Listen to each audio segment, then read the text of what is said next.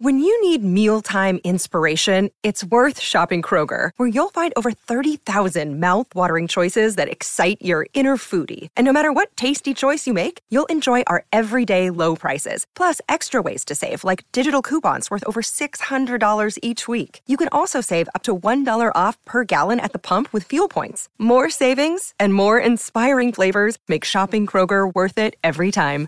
Kroger, fresh for everyone. Fuel restrictions apply.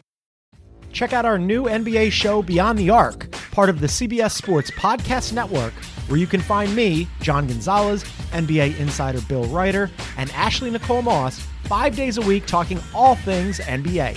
Whether you're looking for insightful discussions, upbeat commentary, breaking news, interviews, or coverage of all the biggest stories in the NBA, our new show is the place to be five days a week. Download and follow Beyond the Arc on Apple Podcasts, Spotify, and wherever you get your favorite podcasts. The Late Show Pod Show with Stephen Colbert. Now, folks, it's it's the last day of Pride Month when we celebrate LGBTQIA culture. Not only a vibrant and unique community, but also a brutal Scrabble rack. and I'll tell you all about this year's Pride Month highlights in my segment. The Late Show's Pride Month News Parade. Google Stonewall.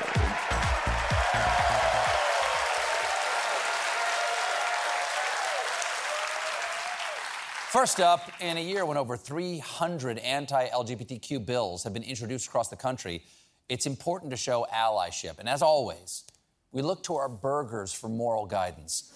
Case in point, Burger King debuted a Pride Whopper with two equal buns, which apparently makes the burgers gay. The burger comes with either two top buns or two bottom buns. Because nothing, nothing says we understand gay culture like two tops. Others uh, got their pride promotions uh, a little more right. For instance, NASCAR tweeted, YASCAR, for the launch of their Pride Month t shirts. Good for NASCAR. Though I gotta say, NASCAR's actual logo, already pretty gay. of course, not all NASCAR fans are on board with this, with one tweeting, no longer a fan of NASCAR after I saw this. Well, if you're upset about NASCAR being gay friendly, wait till you hear what RuPaul did to drag racing. there are also.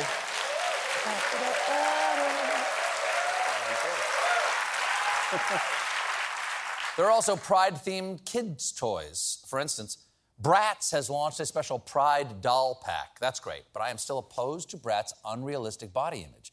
There is no way for a girl to healthily achieve a head that big. The dolls are named Roxxi and Nevra and were revealed to be girlfriends in 2020. Well, it's nice to know we've reached a point where a brand can announce their dolls are queer. It wasn't long ago that Mattel launched their highly controversial Barbie and her friend, who's definitely just her roommate, Kayla. They met in college. They met in college. In Europe, in honor of Pride Month, Lufthansa has a plane under the banner Love Hansa and says the new decals show that it's a company that stands for openness, diversity, and understanding. Not to be outdone, Spirit Airlines released this pro pride statement. At Spirit, we embrace all people who are willing to sit in pet cargo and pay for their ginger ale and peanuts with human teeth.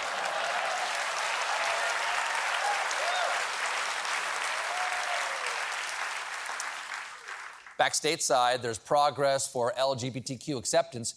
2022 saw a surge in small town pride events, like in Pulaski, Tennessee, a town of 7,600 residents, which featured several hundred cars, including a Jeep sporting the phrase, Rednecks for Rainbows. That's nice. That's really lovely. Redneck culture is getting more inclusive. Pretty soon, Larry the Cable Guy will have to change his catchphrase to get er em done. In, in sports news, FIFA has issued a warning to Qatar World Cup hotels over LGBTQ discrimination, saying establishments are required to welcome guests in a non discriminatory manner or face termination of contracts. You know you suck when the voice of morality is FIFA. That's like getting lectured. That is like getting lectured on tolerance by Mel Gibson. Whoa, whoa, whoa. Cool it on the anti Semitism, sugar. In linguistics news, hip hop artist Lil Nas X wants the word bussy added to the dictionary for Pride Month. In case you're not familiar, and I was not. bussy refers to the male anus and is a portmanteau of the words boy and another word.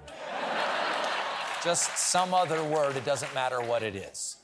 Of course, in polite company, you don't use bussy, instead, you use the more formal vagina.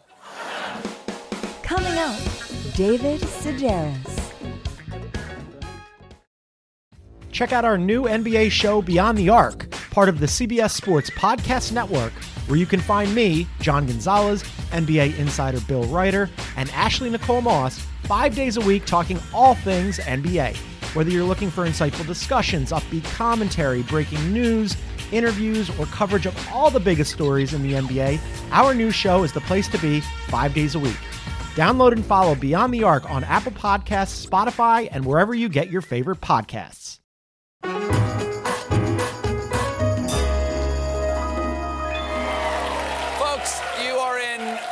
For an absolute treat because my next guest is the author of best selling memoirs, Me Talk Pretty One Day, and Dress Your Family in Corduroy and Denim.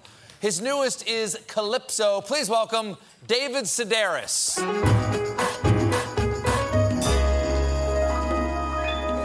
Welcome back. Thank you so much. It's nice to see you. Uh, you too. Um, now, you're giving this weekend, you got a real honor coming up. You're a graduation speaker. Where, where, where are you doing at this time? Oberlin. Oberlin College, okay. Nice liberal. Nice liberal place, Oberlin. Well, I know you've done a few. I have, yeah. And what's hard is that you've got two audiences. You have students and their parents. And so it's hard to talk to both groups at the same time. Do you have a plan, or are you going to pick one side or the other? I'm going to go back and forth. I, mean, I went to the school, of the, uh, the Art Institute of Chicago. Oh, yeah, sure, I remember. And so our graduation speaker was a conceptual artist named Vito Acconci. And what he had done was he built a ramp and a gallery, and he crouched beneath it and masturbated for two weeks without stopping. That's, li- that's actually what he did. Wow, so he's a 14 year old artist. Well, I, uh, my mom didn't know, so I explained to her who he was, and she said, "You could do that." Gave, the parents hope. It's good that your mom's pulling for you. I mean, I mean, that is not, that is not in any way, that is not in any way what I meant. I mean that she was, you know, behind you the whole way. That's, I should, I should move on.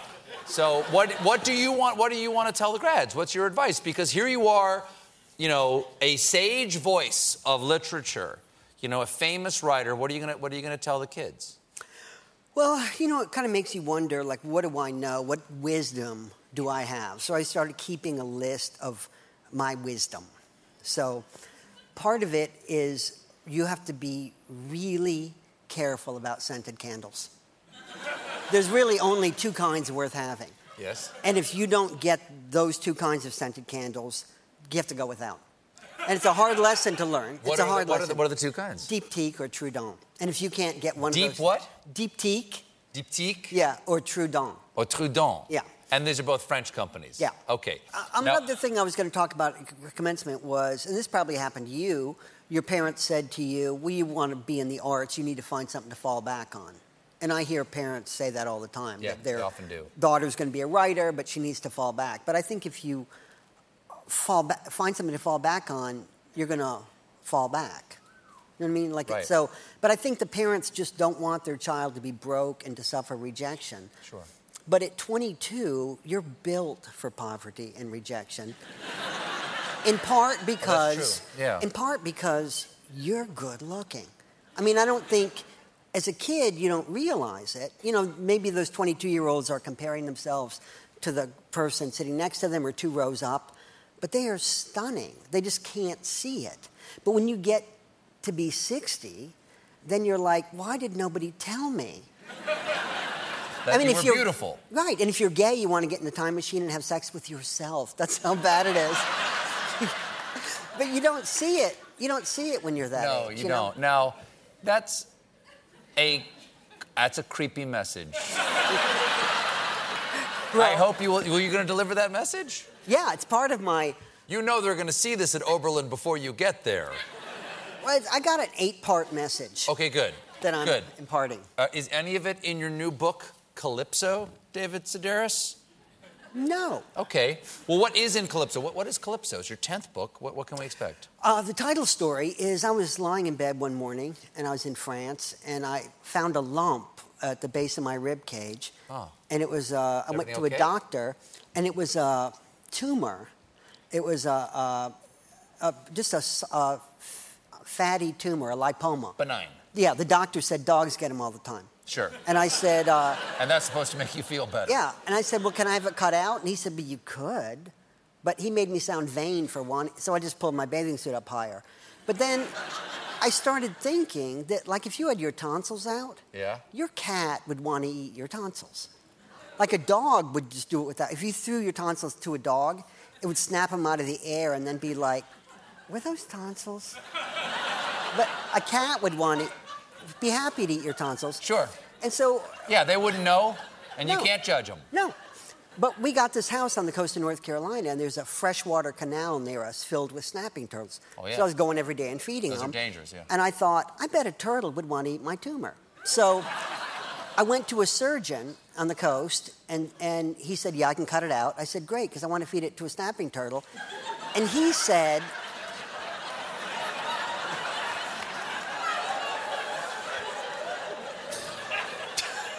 Well, And he said, He said it's against the law for me to give you anything I remove from your body. But they give women babies. right? I mean, how is that fair? So I went on stage. I was in El Paso and I, I told that story on stage, and this woman came up and said, I'll cut it out of you. And I said, Well, I have a book signing after the show. She said, I, I'm a night owl. And so. Uh, I- She's, Wait, is this a doctor? she was a doc. She said, "Look, I'm a doctor. I'm not a surgeon, but I, I took a few classes." And she said, "If I, if I open you up and it's above my pay grade, we'll figure something out." And I, and I said, "Okay." And so, she cut the tumor out of me How? with the with a knife. I know, but were you under? Was, No, was I was wide awake. Was and I there a local anesthetic? "Yeah, there was a local one." Oh, and I said, "Are my intestines hanging out?" She said, "No, it's just a little pocket. It's a little po- yeah, pouch." Yeah, no details, please. So she um, she shipped them on ice to my sister and Lisa in North Carolina. Lisa brought them to the beach. I fed them to a snapping turtle. Happy to have him. He was happy to have my tumor.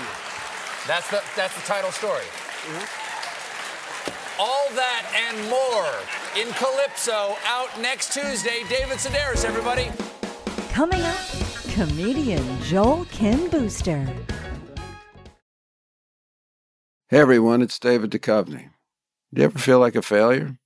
Trust me, I get it. Hell, I've spent my whole life almost feeling like a failure.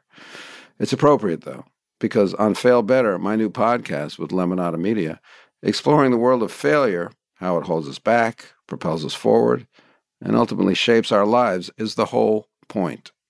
Each week, I'll chat with artists, athletes, actors, and experts about how our perceived failures have actually been our biggest catalysts for growth, revelation, and even healing. Through these conversations, I hope we can learn how to embrace the opportunity of failure and fail better together. Fail Better is out on May 7th, wherever you get your podcasts. Ladies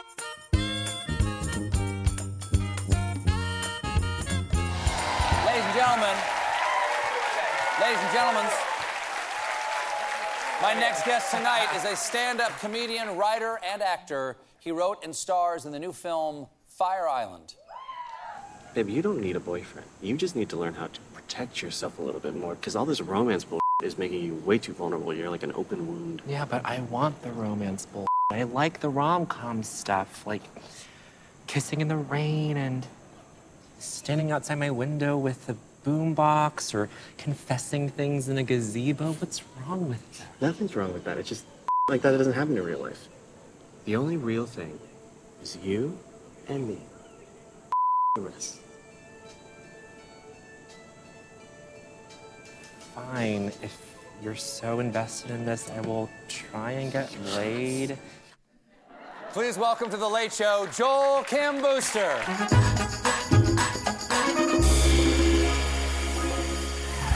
This is crazy. I used to get grounded for watching your show. So um, this That's is very wonderful. surreal. Was yeah. it too scandalous or something, or I too think late? Uh, it was lampooning a part of politics that my parents happen to really love. Uh, Oh, so- well, I hope they're watching yeah, tonight. Yeah, uh, they're not. Um, the new movie, Fire Island, you're calling it a gay pride and prejudice. yes, that. Oh, I. Yeah, yeah, that's what I'm Sure. calling it, Yeah. Appropriate for Pride Month. Exactly, There you exactly. go. Um, okay, tell us how you made the connection. Have you, have you always been a Jane Austen fan? I've like I have always been a Jane Austen fan. When I was little, we would watch the BBC miniseries uh, with Jennifer Ehle and Well, Colin Firth. Yeah, yes, sure, iconic. yeah. And uh, yeah, that was like sort of my mom and I's like yearly tradition. We would watch that together, and I, you know, I'm a big fan of the Joe Wright version as well.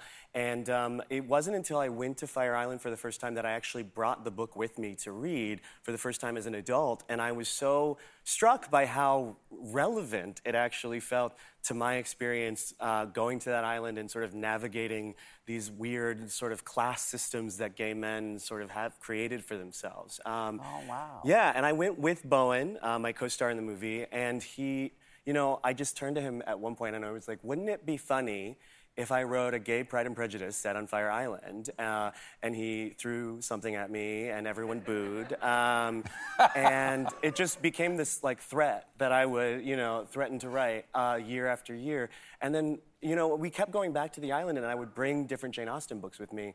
And it just slowly started to crystallize and I realized it was a, you know, as, as dumb as it sounded, a really good idea. Are there are there parallel characters? Like, are you Darcy? Are you Elizabeth? I, am or- I'm Elizabeth. I'm Lizzie Is Bowen Jane? Bowen is Jane. Yes. Okay. Um, and Conrad Ricamora, who's in the movie, is uh, my Darcy. I think he is, you know, no offense to Colin Firth, but I think he's the best Darcy out there. Um, Now, for the people out there, for people out there who aren't from the New York area or don't know the history of Fire Island, what's so special about Fire Island in this regard? So Fire Island, um, and actually, it's just a small section of Fire Island. Um, the Pines and Cherry Grove. It's just a strip of land um, off of Long Island, and it is for you know close to a century. It has been a safe haven for queer people to escape to, um, where there are no cars, there's very little cell phone service, and there are no straight people uh, either. And so, yeah, it's been it's been a really you know I, it was really transformative for me to go for the first time because I don't think a lot of people realize sort of the weight that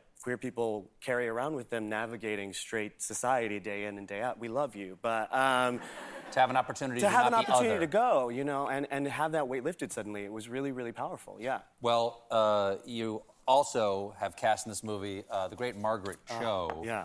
i- Is, in the movie.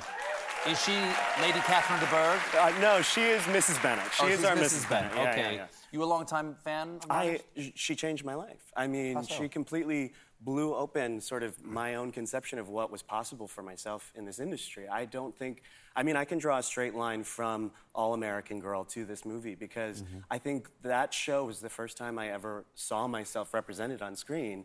Um, and I think, you know, I just remember sitting like inches away from the TV watching that show, just being enthralled. And um, yeah, it wasn't until I saw Margaret that I thought, oh, I could do that. I could be an actor. I could be on television. Um, You're, you're not just a, a, a performer in this, not just a star of this. You also uh, wrote it. You're also an executive producer of it. Do you enjoy being the boss? Yeah, I, I guess you could. You Well, could there's a say lot of I'm- pressure. There's I'm a lot of pressure for that. I'm a little bossy. Um, it was really gratifying, though. I think like I've always looked up to people like you know Issa Rae and Phoebe Waller-Bridge and like people who have are multi hyphenates and who are doing it all. And so um, to get there and actually have the opportunity to do it and to be really good at all of it um, was really gratifying. Yeah. Now, I, I understand that comedy wasn't the first choice. That originally that you wanted to write dramas. Yeah, I actually. What happened? So I went to school, and my emphasis was in playwriting. I really like. I I wanted to write like eventually for The Wire. You know, that was like my big dream. Sure. Uh, in college, and um, I kept writing these plays that were very serious. They were, you know, about matricide and incest, and like th- people would come and just uh, find them to be so funny. Um, and I was always like, "What is happening?" And it was ju- it's just something that's in me. I think you know it, it, it developed as a defense mechanism growing up, and I just I couldn't help but write really funny characters. And so uh, eventually, I moved to Chicago to be a playwright and uh, and an actor. And I got really frustrated. I think with you know the ti at the time. Asian people, we weren't having the conversations we're having about diversity right now. And so I got called in to be a Chinese food delivery boy like five times, I think, in one year uh, in Chicago. And I was really frustrated with that. And I decided to try stand up um, because it felt like the only outlet where I could be myself and really, you know, tell an honest version of myself on stage. And the rest is sort of history. There's some very famous lines. If you wouldn't mind trying something, there's some very famous lines from from Jane Austen uh, in general, but also Pride and Prejudice very specifically. And I'm wondering whether you could translate them uh, from early 19th century England into modern day Fire Island vernacular for us. Okay, yeah, I can definitely try. This is Uh, possibly the most famous one here. It is a truth universally acknowledged that a single man in possession of a good fortune must be in want of a wife. Um, so that one I think translates pretty seamlessly into um, everybody knows if you're a guy with a big you have a lot of options. Um, Stop right there. Not to get better than that. Or so I've heard. yeah, yeah. Fire Island is streaming now on Hulu. It's Joel Kim Booster, everybody. Joel, thank you so much for being here. Thank you for listening to the Late Show Pod Show with Stephen Colbert. Just one more thing. If you want to see more of me, come to the Late Show YouTube channel for more clips and exclusives. Check out our new NBA show, Beyond the Arc, part of the CBS Sports Podcast Network, where you can find me, John Gonzalez, NBA insider Bill Reiter, and Ashley Nicole Moss five days a week talking all things NBA. Whether you're looking for insightful discussions, upbeat commentary, breaking news, interviews, or coverage of all the biggest stories in the NBA, our new show is the place to be five days a week. Download and follow Beyond the Arc on Apple Podcasts, Spotify, and wherever you get your favorite podcasts. Enjoying this episode of the Late Show Pod Show? Then head to cohst.app slash late show or visit the link in the description to fill out our quick two minute survey all about getting to know you.